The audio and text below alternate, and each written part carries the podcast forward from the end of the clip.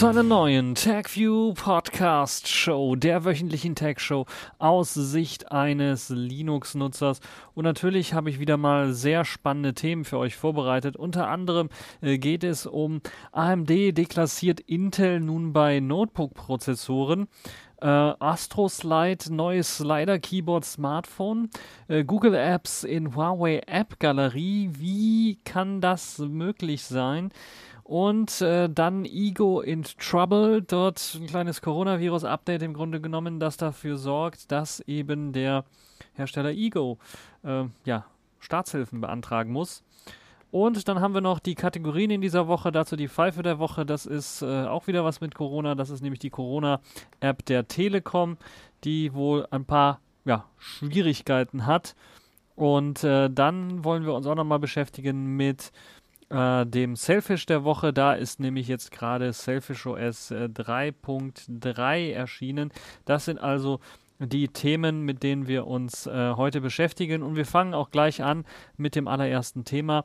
Und zwar AMD deklassiert Intel in Sachen Notebook-Prozessoren. Und das ist schon ein sehr interessantes Thema, denn wir kennen ja, AMD hat so in den letzten Jahren so richtig aufgeholt, was die verschiedenen ähm, Prozessoren und die Geschwindigkeiten angeht, die Ryzen-Prozessoren vor allen Dingen. Und ähm, ja, jetzt kann man durchaus sagen, dass AMD jetzt auch äh, in Sachen ähm, Notebook-Prozessoren deutlich aufgeholt hat, denn in einem aktuellen Test der neuesten Generation der Prozessoren des AMD Ryzen 9 4900 HS hat man herausgefunden, dass der deutlich mehr Rechenleistung als Intels Core i9 9980 HK, das ist so das Spitzenklassenmodell für eben Notebook-Prozessoren, liefert. Und zwar so sehr, dass man quasi von einer komplett anderen Klasse reden kann, in der AMD da sich hineinkatapultiert und äh, ja, eine neue Leistungsklasse damit aufmacht.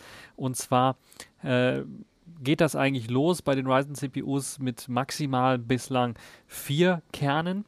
Und jetzt bei der neuen Ryzen 4000er Generation gibt es eben leistungsstarke 6 oder sogar 8 Kernprozessoren und die können es dann natürlich dann ohne Probleme auch mit den Core i7 und i9 äh, Gaming und Workstation äh, Notebooks aufnehmen und das ist eben das Besondere, dass das Ganze eben kein richtiges Gaming- oder Workstation-Notebook sein muss, sondern auch ein normales Notebook sein kann und trotzdem so viel Leistung äh, herausholen äh, kann. Ja, nicht nur ja, aufnehmen mit den Workstation oder Gaming, sondern deklassieren im Grunde genommen. Also es ist eine komplette Klasse, eine komplett andere Galaxie im Grunde genommen, wo sich dieser Ryzen 9 4900 HS äh, befindet. Das ist natürlich eine super geniale Sache.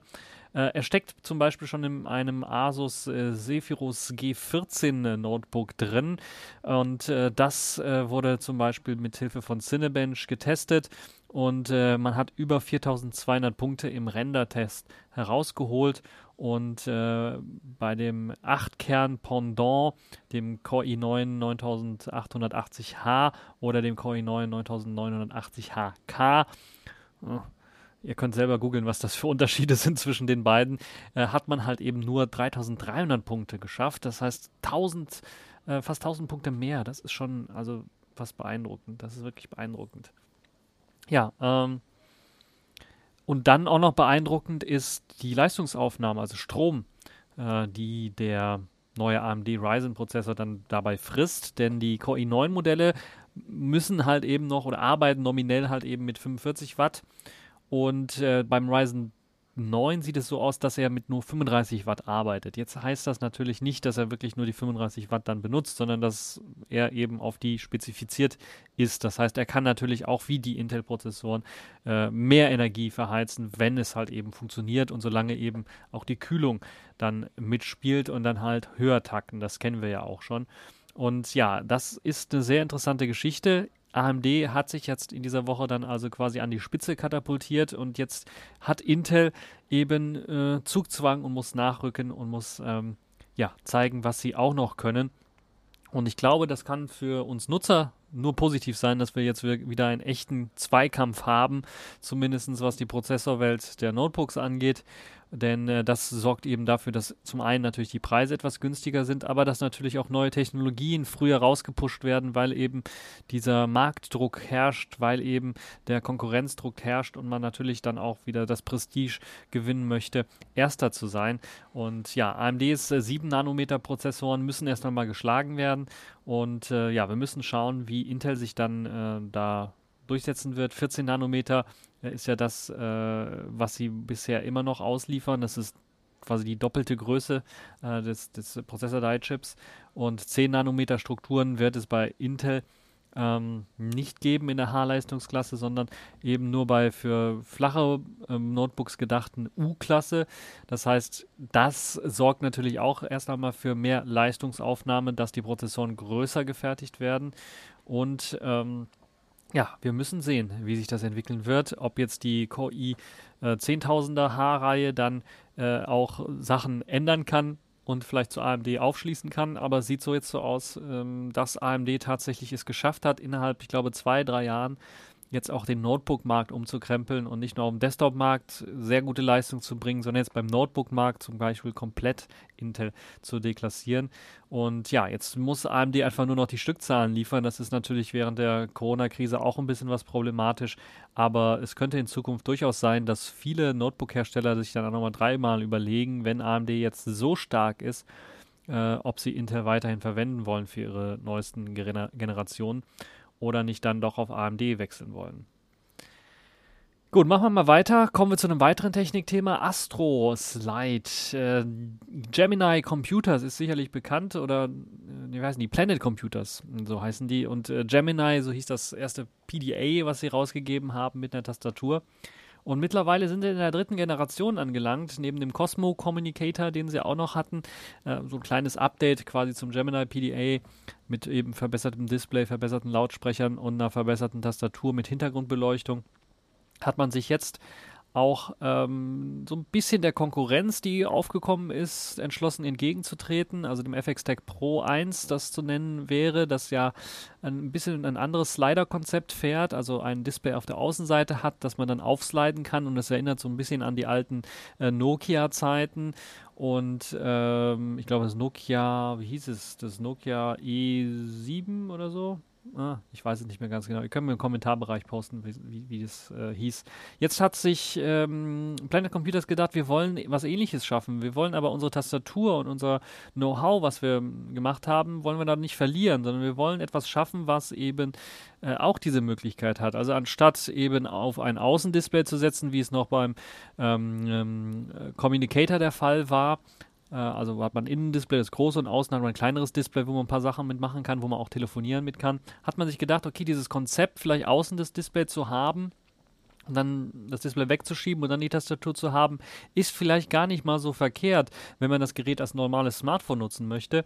Und man hat sich dann gedacht, aber wir wollen aber die, unsere Tastatur behalten und das Know-how, was wir da ja, angeworben haben, wollen einfach nur einen neuen Mechanismus schaffen, wie man das Display und wie man mm, das Display eben unterbringen kann und dann äh, aufklappen oder aufschieben kann, um die Tastatur äh, sichtbar zu machen. Und das hat man jetzt mit dem neuen Slider äh, Smartphone Astro Slide geschafft. So heißt ähm, das äh, Projekt. Es wird momentan angeboten und kann für Unterstützer bei Crowdfunding unterstützt werden. Es kommt wieder mit einem MediaTek-Prozessor äh, daher. Also für die Leute, die jetzt sagen, ah, wenn es von MediaTek kommt, kaufe ich es nicht. Ihr könnt jetzt weghören. Es ist aber ein gar nicht mal so schlechter MediaTek-Prozessor. Die neuen Prozessoren sind da deutlich besser mit dem Dimensity 1000 äh, SOC, dem MT6889, kriegt man nämlich zum Beispiel auch 5G-Support mit an Bord. 6 GB Arbeitsspeicher sollen in dem äh, neuen Computerchen drinstecken. Ist es eigentlich ein Computer oder so ein Slider-Telefon? Nun ja, ein Slider-Telefon wäre das FX Tech Pro 1. Das hier ist aber schon so groß und so dick, wo ich dann doch eher von einem Mini-Computer reden würde und nicht von einem Slider-Telefon. Das ist einfach nur ein Minicomputer mit Slider-Mechanismus. Und äh, 128 GB internen Speicher, der mit MicroSD-Karte erweitert werden kann. Und natürlich gibt es die Möglichkeit, zwei SIM-Karten zu verwenden. Und es gibt eben äh, auch noch eine eingebaute eSIM für die Leute, die das nutzen wollen. Ansonsten 5G-Unterstützung, WLAN AC, AX sogar Support, also das ist Wi-Fi 6, soweit ich weiß. Und auf der Rückseite gibt es dann endlich mal eine vernünftige Kamera, würde ich behaupten, mit 48 Megapixeln. Und äh, ausgeliefert werden soll das ganze Smartphone auch mit Android 10 mit der Option weiterhin der Option Linux-Distribution lauffähig zu machen, unter anderem Selfish OS zum Beispiel oder ein Debian. Ja, das ganze Smartphone, wie gesagt, ist ein Slider, das heißt, die Tastatur befindet sich unterm Display und das Display ist nach außen geklappt und man slidet es auf, hat aber dann die Besonderheit, dass man diesen Hinge-Mechanismus, den man, also dieses Scharnier, diesen Scharniermechanismus, den man auch vom Vorgänger noch kennt, quasi auch mit untergebracht hat. Und das sieht schon ziemlich, also da hat man wirklich Ingenieurskunst reingesteckt, um das Ganze lauffähig zu machen. Es sieht zumindest sehr interessant aus, wie man das gemacht hat. Das heißt, es ist ähm, die, das äh, Display wird aufgeschoben und verschwindet dann in einem, ja, was ist das, 25, 30, 40 Grad Winkel hinter der Tastatur. Nicht auf der Tastatur sitzt es wie beim FX Deck Pro 1, sondern hinter der Tastatur. Und damit das möglich ist, hat man eben nicht nur den Slider-Mechanismus ent entwickelt, sondern auch noch dieses ganze Scharnier kann man verschieben. Dadurch kann halt eben das Display hinter die Tastatur geklappt werden. Und das ist, glaube ich, das erste Mal, dass ich so einen Mechanismus gesehen habe. Das beim FX Stick, FX Pro 1 hat man ja schon mal bei Nokia mh, hm, gesehen. Und das hier ist jetzt ein komplett neues Verfahren und ziemlich interessant, wie ich finde. Ähm, ihr könnt mir ja mal berichten, ob ihr interessiert seid an diesem, äh, an dieser Art von Produkt, wenn ihr schon einen P Gemini PDR habt oder einen äh, Osmo Communicator, Cosmo Communicator, dann sicherlich nicht, weil da, also 5G alleine ist da, glaube ich, nicht ausreichend und äh, ja, als Gimmick ähm, sicherlich kein überzeugendes Argument, aber falls ihr ja, nach einem Minicomputer Ausschau haltet, könnte das eine interessante Idee sein, falls ihr halt eben so einen Slider-Mechanismus haben wollt, wo ihr dann tatsächlich das große Display auch außen habt, was ähm, jetzt hier der Astro Slide auch anbietet. Ja, ansonsten mal eure Erfahrungen, die ihr so habt, könnt ihr natürlich auch im Kommentarbereich posten. Äh, das Gerät wird aktuell angeboten, Vorbestelleraktion quasi oder ja, Unterstützeraktion für 491 Euro. Das ist ein bisschen teuer, äh, aus meiner Sicht für das Gebotene. Klar, es ist ein 5G-Modul äh, mit dabei, aber äh, die gibt es auch billiger. Und ähm, ja, es ist ein bisschen teuer. Es kann natürlich sein, dass dieser Slider-Mechanismus nicht gerade so billig ist, den herzustellen, gerade in dieser Perfektion auch. Da kann es natürlich was sein, dass es etwas höher wird. Ähm, die Finanzierung äh, beläuft sich auf 180.000 Euro. Das ist nicht gerade so viel, würde ich mal behaupten, aber sie haben wahrscheinlich noch andere Investoren, die ihnen auch etwas Geld geben. Und ja, ähm, mm, es, wir müssten mal auf die Kampagnenseite schauen, um ein kleines Update zu bekommen. Äh, ich update gerade im Hintergrund, da kann ich das euch sagen. Also man hat jetzt schon 1, ah, das wird mir jetzt in Neuseeland-Dollar angezeigt, weil ich ja in äh, Neuseeland bin. 1,3, äh, lasst mich mal schnell umrechnen. Äh, 1,3, 1,3 Millionen Neuseeland-Dollar sind äh, 705 Euro etwa hat man eingesammelt. 705.000 Euro hat man bereits ein, eingesammelt. Das ist natürlich schon äh, ein krasses Stück, äh, weil sie halt eben nur 180.000 Euro haben wollten. Das heißt, da sind sie also deutlich übers Ziel hinausgeschossen. Ach, hier steht sogar auch, äh, 396 Prozent äh, sind sie über das Ziel, hinausgeschossen und es gibt noch 34 Tage, die da zur Verfügung stehen. Das heißt, ihr habt da auf jeden Fall, seid ihr da auf der sicheren Seite. Ich glaube, es wird sich durchaus finanziert haben, äh, der Astro Slide. Und da gibt es halt verschiedene Perks, die man bekommen kann. Special Edition, äh, die es bis äh, nächstes Jahr dann ausgeliefert geben soll. Das heißt, März 2021 ist da ähm, die Zielmarke oder den Astroslide 5G oder den, äh, das Zweierpack Astroslide äh, oder Fünferpack Astroslide äh, sind im Perk enthalten. Ich finde das ein bisschen schade. Also ich hätte mir da bei den Perks mehr, ein bisschen was mehr Kreativität gewünscht, wie beispielsweise einen, einen Case oder eine Tasche oder ähm, USB-C-Zubehör oder was weiß ich, äh, was man da, äh, vielleicht sogar Kopfhörer oder sowas. Äh, sowas hätte ich mir da gewünscht. Oder also irgendwie was Spezielleres. Aber naja, gut, kann man nichts machen. Ihr könnt die Daten auch nochmal dort finden, auch zusammen mit den ganzen Videos, die es dazu gibt und den Interviews mit den Herstellern. Es ist auf jeden Fall eine interessante Idee. Äh, und ähm, ja, es gibt auch äh, Design Awards, die sie gewonnen haben und die sie dann natürlich auch anpreisen. In den letzten Jahren haben sie es tatsächlich geschafft und es ist gut, dass die Firma dann noch weiter existiert. Äh, auch wenn vielleicht nicht immer alle Leute da gute Erfahrungen mitgemacht haben. Also ich habe gehört, dass vor allen Dingen, was die alternative Betriebssystemwelt angeht beim Cosmo und beim äh, Gemini PDA die Unterstützung doch eher schlecht aussieht und auch die Android-Unterstützung, ja, da gab es mal hier und da Updates, aber so wirklich regelmäßig sind die dann auch nicht gewesen. Und äh, woran das liegt, ist kleine Firma zum einen, zum anderen natürlich vielleicht sogar auch der MediaTek-Prozessor, wobei, glaube ich, sie die Ressourcen haben, sonst würde es ja auch nicht ermöglicht werden, da eine Alternative drauf zu packen in Sachen Betriebssysteme.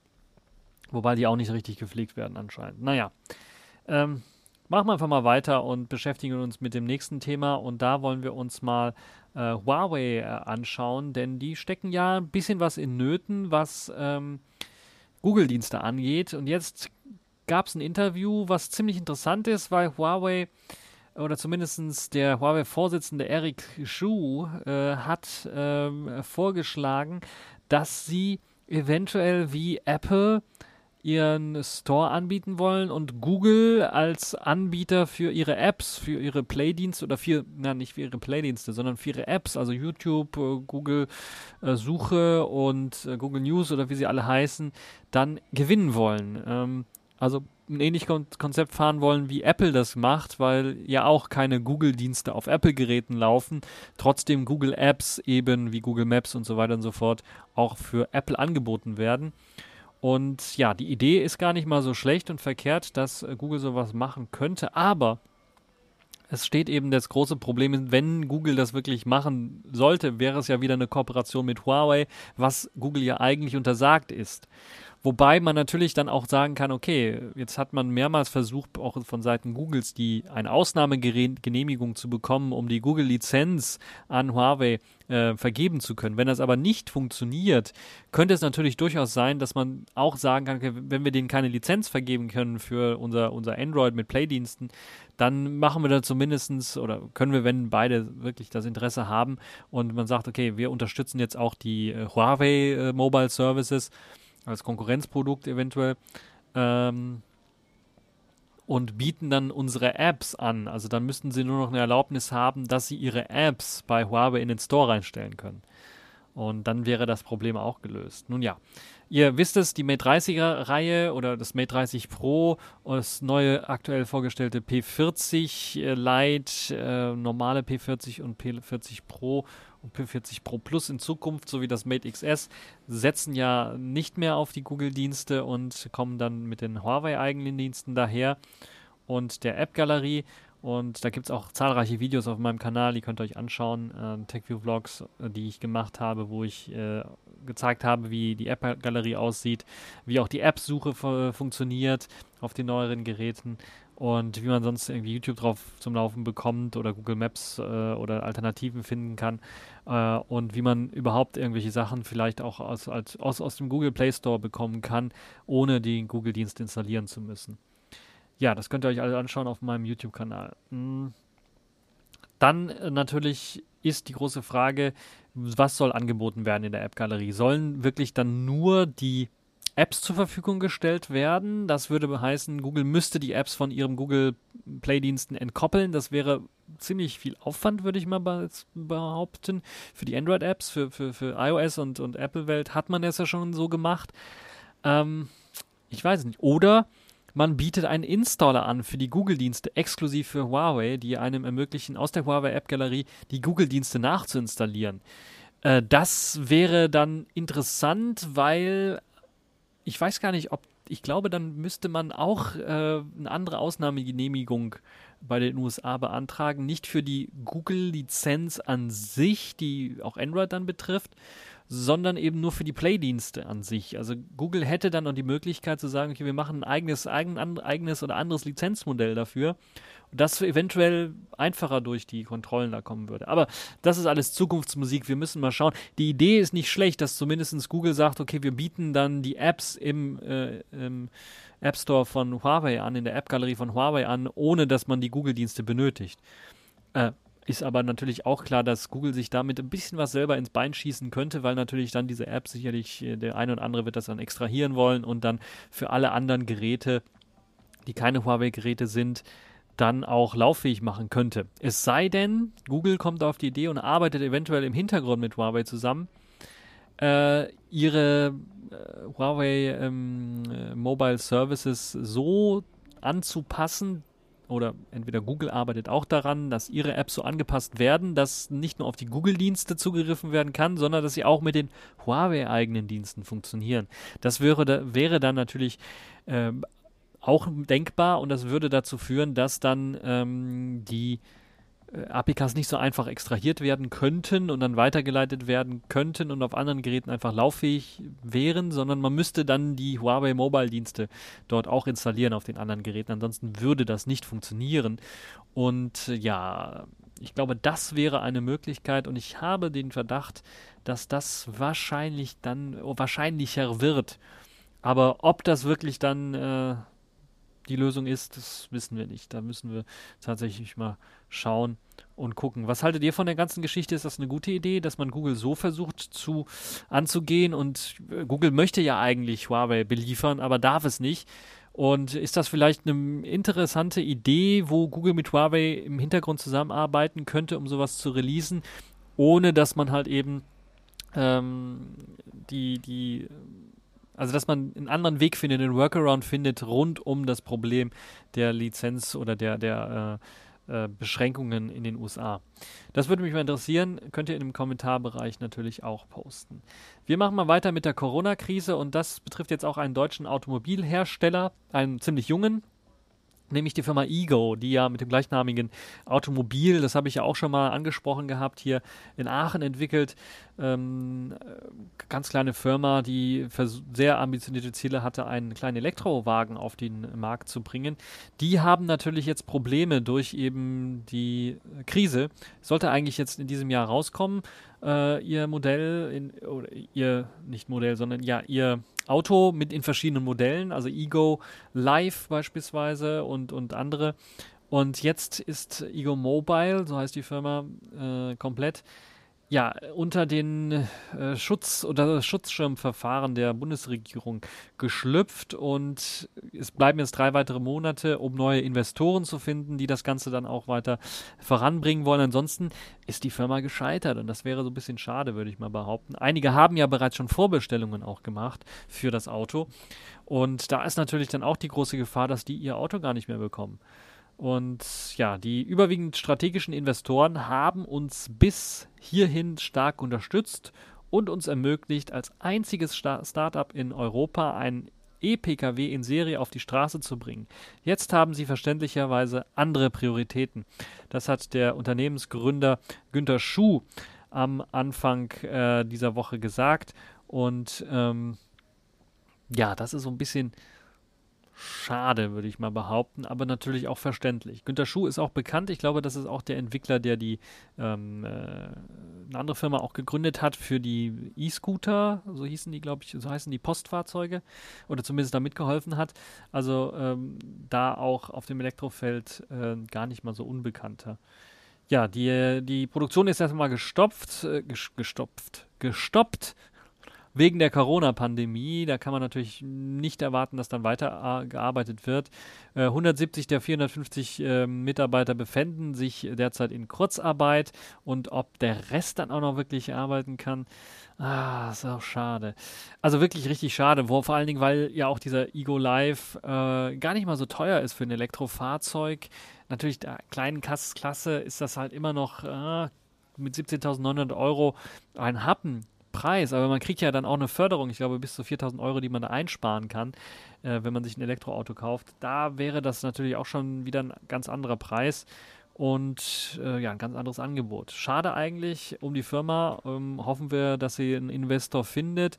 Äh, jetzt gerade in den schwierigen Zeiten ist das natürlich umso schwieriger und äh, da hoffe ich mal, dass dann der Staat dann ordentlich nachhilft, weil das ist eines der Produkte, was hier ja, in Europa und in Deutschland ja so ein bisschen was als Innovation mit reinbringen könnte. Und das war auf jeden Fall, das, wo viele meckern, ja, Tesla hier, Tesla da, die amerikanischen Unternehmen machen das alles und hier in Europa ist nichts das ist auch einer der Gründe, wenn wir so ein Unternehmen dann pleite gehen lassen, äh, die Kurzform, die eigentlich alles richtig gemacht haben und dann unverschuldet in dieses Problem jetzt reingeraten sind, dann ähm, ja, haben wir es auch nicht verdient hier in Europa. Das ist zumindest äh, meine Meinung zu der ganzen Geschichte. So, dann sind wir damit durch und haben die News für diese Woche abgefrühstückt. Ihr merkt so ein bisschen, die Folge ist ein bisschen was kürzer wieder weil ich doch gemerkt habe, dass nicht allzu viele die letzte Folge, die was länger war, reinge da reingehört haben. Dann habe ich gedacht, okay, wieder zurück zum alten Modell, kürzere Folgen, äh, deutlich unter einer Stunde. Machen wir aber weiter äh, mit den Kategorien in dieser Woche und kommen wir zur Pfeife in dieser Woche, äh, nämlich die Corona-App der Deutschen Telekom.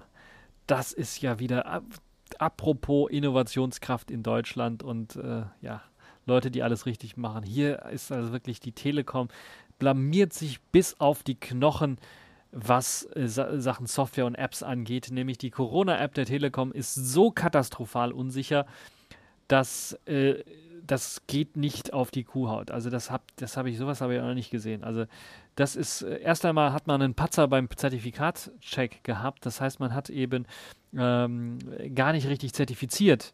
Und die 42-stellige ID, ID, die ausreicht, um das Testergebnis ähm, sofort oder zu einem späteren Zeitpunkt abzurufen, kann äh, sogar von einem Angreifer auf dem Transportweg einfach ausgetauscht werden oder abgegriffen werden und dann eben ein falsches Ergebnis präsentiert werden. Das ist das eine. Also äh, so könnte ein Hacker oder ein Angreifer, sagen wir mal so, nicht ein Hacker. Hacker waren die, diejenigen, die das jetzt aufgedeckt haben. Ein Angreifer könnte einfach sagen, okay, wir schicken einfach mal der Person, dass sie positiv ist, obwohl sie das gar nicht ist. Oder wir schicken der Person einfach mal, dass sie negativ ist, obwohl sie das gar nicht ist. Ja, die äh, Covid-19-App wurde für Android und iOS entwickelt und soll nach Angaben der Telekom gemeinsam mit dem Telekom Healthcare Solutions und BS Software Development Team entwickelt worden sein. Und äh, ja, ähm, auf der BS Software Seite heißt es dann natürlich auch, dass man da Ende-zu-Ende verschlüsselte Testergebnisse macht und so weiter und so fort und dass keine, keinerlei personenbezogene Daten gespeichert werden oder versendet werden. Und ähm, ja, das kann vielleicht schimmen, also zumindest bei der Übertragung wurden äh, seitens CTs keine personenbezogenen Daten festgestellt. Äh, dennoch gibt es ein Problem, nämlich wenn der Patient äh, das Testergebnis aufruft, aus dem Netz äh, seines Arbeitgebers, dann kann er natürlich dann das Ergebnis auch einsehen. Und das ist halt eben beim Smartphone auch übers Firmen-VPN äh, möglich. Und äh, ja, das klappt dann auch im Homeoffice äh, ohne Probleme, falls man also in dem VPN eingebunden ist. Und dann sieht der Arbeitgeber da auch, was ihr habt. Dann gibt es eine desolate Krypto, die ausgeliefert wird. Also der Server, mit dem kommuniziert wird, ist, äh, hat erst einmal ein katastrophales Zertifikat, das sich nicht von einer vertrauenswürdigen äh, CA äh, signieren lässt oder stammt. Und das wurde, bereits sogar im, äh, am 4. April 2015, also seit fünf Jahren, ist das abgelaufen, das Zertifikat, das Sicherheitszertifikat. Das ist natürlich das Erste, was sie auch wieder gefixt haben. Trotzdem ist das äh, also unglaublich, denn das TLS äh, und die SSL-Konfiguration des Servers lässt auch sehr stark zu wünschen übrig. So akzeptiert eben der Server nach wie vor die RC4-Verschlüsselung, die komplett seit Jahren un als unsicher gilt. Und moderne Kryptoverfahren gibt es überhaupt nicht, die unterstützt werden. Auch äh, die Telekom und BS haben eben die Sicherheitsmängel, die eklatanten Sicherheitsmängel ähm, ähm, denen wurde dann, äh, also die, die wurden darauf hingewiesen und äh, man hat dann halt eben auf eine Stellungnahme äh, gehofft und das ist ja dann auch passiert. Die BS-Software hat dann äh, gegenüber CT erklärt, dass sie eben die Probleme nachvollziehen könnten und die betroffenen Apps für iOS und Android erst einmal äh, den Zugriff auf den Server entzogen haben. Und das Unternehmen arbeitet jetzt stark daran, eben eine neue Version der Apps bereitzustellen und dann auch den, den Server neu aufzurichten äh, mit der aktuellsten Version. Und ähm, ja, äh, dann gab es noch handwerkliche Fehler, die eingeräumt worden sind und man arbeitet daran natürlich dann auch. Äh, wir haben eher gedacht, äh, also der, der Geschäftsführer von BS Software hat dann gesagt, zu Beginn der Corona-Krise haben wir sofort gedacht, da können wir wohl, äh, können und wollen wir helfen. Wir wollen, dass Menschen schneller Gewissheit bekommen äh, und äh, die Gesundheitsämter entlasten und bla bla bla, hier und da. Also im Grunde genommen äh, hat man die Fehler eingestanden und arbeitet jetzt daran, das besser zu machen. Aber mal ganz ehrlich, das sind so handwerkliche Fehler, das kann, das, das kann einfach heutzutage, das ist blamabel. Da muss doch jeder, der sowas mal einmal testet, der muss da auf die Idee kommen, okay, wir benutzen hier ein uralt, das Zertifikat ist abgelaufen. Das muss doch einer merken, dass das seit 2015 abgelaufen ist. Ah. Ja, naja, also die App sollte auf jeden Fall erst einmal diese zeitkritischen äh, Sachen wie eben Anrufe und ist er jetzt positiv, ist er nicht, ersetzen und äh, das ist erstmal erstmal weggefallen. Es äh, werden Barcodes für den Patienten angeboten, so sieht das nämlich aus. Der Barcode ähm, für die App, da befindet sich im Wesentlichen 42-stellige ID, oh, die nach dem gleichen Zeichenmuster äh, aufgebaut ist, also vier Zeichen, acht Zeichen, vier, vier, vier, vier, zwölf Zeichen und Patienten können entweder den Barcode scannen oder die ID von Hand eintippen. Das würde ich natürlich nicht empfehlen. Und diese Covid-19-App überträgt dann die ID anschließend an einem Server der Telekom Cloud und das Testergebnis dann abzuholen und die Kontaktaufnahme erfolgt dann verschlüsselt mit HTTPS-URL. Allerdings, wie gesagt, ist halt eben äh, ja das nicht ausreichend, wie ich finde. Also das zu der Geschichte. Hoffen wir, dass das besser wird und dass jetzt auch die CT so schnell dran gearbeitet hat an dem Fall äh, und dann sofort die Telekom und äh, BS Software informiert hat, die dann gesagt haben, okay, wir haben da handwerklich Fehler gemacht, wir müssen das verbessern. Ist, glaube ich, eine gute Sache dass sie reagiert haben und das jetzt auch tatsächlich verbessern wollen. Trotzdem ähm, zu Recht die Pfeife der Woche, dass sie das überhaupt released haben, einfach so schnell rausgehauen haben, ist, glaube ich, auch schon ein Problem und ein, ein Fehler gewesen. Äh, aber vielleicht kann man der Pfeife der Woche das in dieser Woche äh, wegen dieser Corona-Krise und der ganzen Kram dann vielleicht doch ein bisschen was entschuldigen. Nun ja, ihr entscheidet. Ähm, kommen wir zum Selfish der Woche. Dort gibt es eine neue Selfish S-Version in äh, der Early Access-Version, nämlich Version 3.30 äh, Rokua. So ist der Codename der neuen Version und die bringt vor allen Dingen Veränderungen im Hintergrund mit, aber auch einige Neuerungen im Vordergrund. Zum einen hat man die ähm, im Hintergrund die Toolchain aktualisiert. Es gibt einen neuen C-Compiler, GCC 8.3 ist mit an Bord. Vorher war noch 4.9 im Einsatz. Das sorgt natürlich dafür, dass ein, erst einmal alle Jolla eigenen Programme, Selfish OS-Programme neu kompiliert werden äh, mussten oder nicht werden mussten, aber neu kompiliert wurden. Äh, werden mussten würde ja heißen, dass ihr auch eure eigenen Programme neu kompilieren müsst. Das ist aber nicht der Fall. Da ist eine Kompatibilität mit drin. Also da habt ihr keinerlei Probleme, was das angeht. Ähm, und das sorgt dafür, dass diese Programme zumindest etwas mehr an Sicherheit bekommen und etwas mehr an Speed bekommen, weil natürlich GCC in der neueren Version 8.3 ist nicht immer noch nicht die aktuellste, aber ist zumindest eine neuere Version, äh, deutliche äh, Geschwindigkeitsverbesserungen dann durchaus gemacht hat. Dann sehr schön mit integriert ist es eine vollständige Nextcloud-Integration. Was heißt vollständig in dem Fall? Naja, nicht ganz. Man kann noch nicht komplett auf alle Dateien zugreifen, aber zumindest Dokumente können hochgeladen werden oder Dateien können hochgeladen werden im Dokumente-Ordner. Äh, Bilder können hochgeladen werden und Bilder können angezeigt werden in der Galerie. Zudem gibt es jetzt auch, äh, wenn man diesen Nextcloud-Account einrichtet, automatisch eine Kalender- und eine Kontaktsynchronisation. Das hat bei mir auch ohne Probleme funktioniert. Äh, Bilder herunterladen hat bei mir nur bei kleineren Bildern funktioniert. Bei größeren Bildern lädt er sich den Wolf und sagt mir dann Image fail to download. Äh, schade. Ist aber noch eine Early Access Version. Vielleicht kriegt man das noch äh, hingebügelt. Ansonsten muss man äh, sich auf neuere Versionen äh, hoffen oder da hoffen, dass das dann weiterentwickelt wird. Ähm, das ist also mit, da, mit dabei und eine äh, ja, große Erleichterung. Backups können auf der Nextcloud abgespeichert werden und auch wiederhergestellt werden von der Nextcloud, wobei ich bin mir nicht sicher, jetzt gerade weil ich das mit den Bildern ja das Problem habe, dass ich da auch Bilder hochladen kann, die mir dann nicht ja, aktualisiert angezeigt werden dort in der Nextcloud, habe ich da so ein bisschen meinen Zweifel, dass das mit dem Kalender, äh, mit dem äh, Backup herstellen dann auch funktioniert. Zumindestens CalDAV und CATAV, also Kalender- und Kontaktsynchronisation funktioniert gut. Apropos CalDAV und CATAV, vor allen Dingen CalDAV, Synchronisationen wurden gefixt und ähm, sollen dann jetzt durchaus besser funktionieren. Es gibt ein paar Fixes in der Kamera-App, äh, die ähm, jetzt besser funktionieren soll und die jetzt, nachdem man ein Foto geschossen hat, kann man sofort nach rechts swipen in die, in den Foto, in, in, in die Fotos hinein und kriegt dann das letzte Foto angezeigt. Das äh, war noch ein Problem. Das Hineinzoomen von Fotos funktioniert auch wieder. Da gab es ein kleines Pinch-to-Zoom-Problem.